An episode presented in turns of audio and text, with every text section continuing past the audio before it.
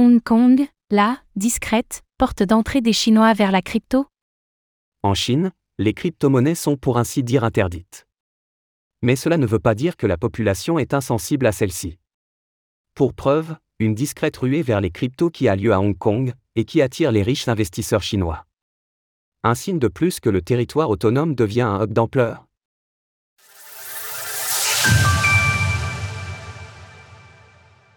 Les Chinois s'approvisionnent en crypto-monnaie via Hong Kong.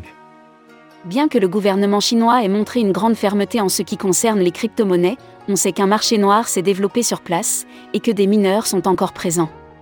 Désormais, il sera cependant encore plus aisé pour les amateurs de crypto-monnaies de se procurer des crypto-monnaies, grâce à la récente ouverture de Hong Kong à ce secteur. Le territoire autonome a fait volte-face ces derniers mois, et il souhaite désormais accueillir des entreprises crypto en particulier celles qui se retrouvent engluées dans les régulations des États-Unis.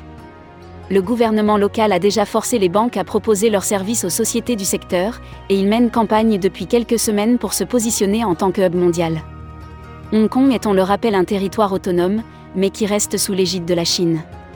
Son positionnement récent est donc largement considéré comme un moyen pour Pékin d'explorer le secteur, tout en continuant de verrouiller son économie interne.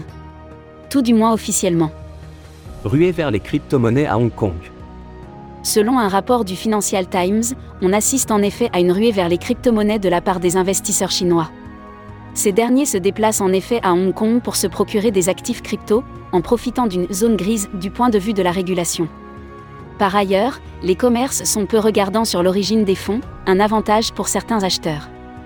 Leur attrait principal est qu'ils permettent aux clients d'acheter facilement des crypto-monnaies avec des espèces, souvent sans révéler l'origine de l'argent ou leur identité. La tendance a aussi été favorisée par la décision de rouvrir la frontière entre la Chine continentale et Hong Kong en février dernier. Selon les sources locales interrogées, alors que les clients chinois représentaient jusque-là moins de 5% de la clientèle, ils représentent désormais environ la moitié. Sans surprise, l'appétence des investisseurs chinois pour les crypto-monnaies semble donc toujours présente malgré les restrictions. C'est aussi un signe de la polarisation du monde. Là où la Chine et l'Asie de manière générale appellent à s'éloigner du dollar et à se consacrer aux actifs numériques, les États-Unis sont fermes avec les cryptos.